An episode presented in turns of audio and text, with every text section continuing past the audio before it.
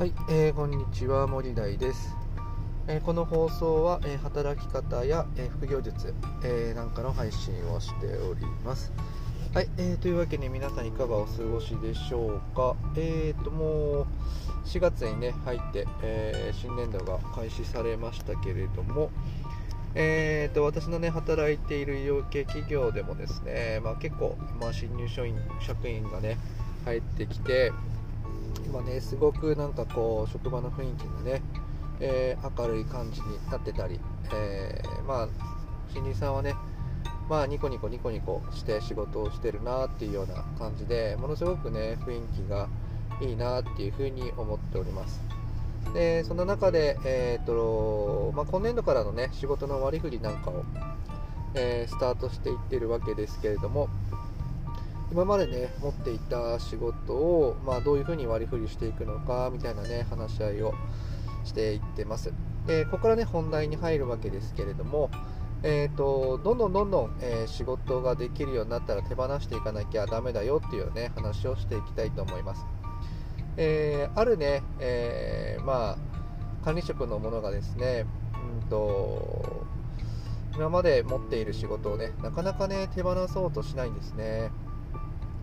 まあ、要するにまあ仕事を下ろそうとしないんです。もう長年ですね。もう10年近くその仕事に従事しているわけなんですけれども未だにこう手放そうとしなくてですね。えー、と下の方はですね、まあ、自分も、ま、役割をどんどんどんどん下の方に振っていってるわけですから、まあ、その仕事が与えられないと今度自分の仕事がなくなっていくっていうようなことになっていくわけですからなんかこう仕事のね、えー、下ろせよといやまだ下ろせないよとかっていうようなそういう奪い合いみたいになっちゃってるんですね。まあ言ってしまえばその管理職のものがですね仕事を下ろせない理由はですねその仕事を話すと自分のやることがなくなって自分のポジションを維持できなくなってしまうからですね。まあその気持ちはね分からなくもないんだけれども、まあ、それをやってしまうと、まあ、ずっと成長しないまま、えーそのポジションに座るっていうようなことになるわけですね、まあ、それでは、まあ、その個人が成長できないわけですし組織としての成長もできなくなってしまいます。なので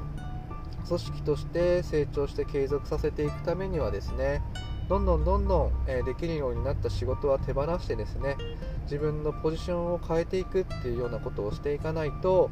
組織として、えーまあ分厚く成長することができなくなってしまうなというふうに思うわけですね。新人にはですねみんな新しく入ってきていろんなことを覚える覚えてくださいねって言ってきながらですね実は、えー上にいる管理職が自分の成長を止めてですねもう今までできたことを手放さない今まで築き上げたものを、えーそこから居座ってずっと動かないというようなことをやっているのは実は、えー管理職とかもう偉い人たちがやっちゃってるんじゃないのかなというふうに、えー思っている次第です。はい、えーというわけで今日はですねできるようになったことはどんどん手放さないと成長できないよというようなね話をさせていただきました。はいえー私の作っているブログや、えーこの Twitter、えー音声配信とかではですね、えーえっと毎日1%成長できる、え働き方や副業術について配信していますので、えーそちらも参考にしてみてください。えーそれではまたお耳にかかりましょう。またねー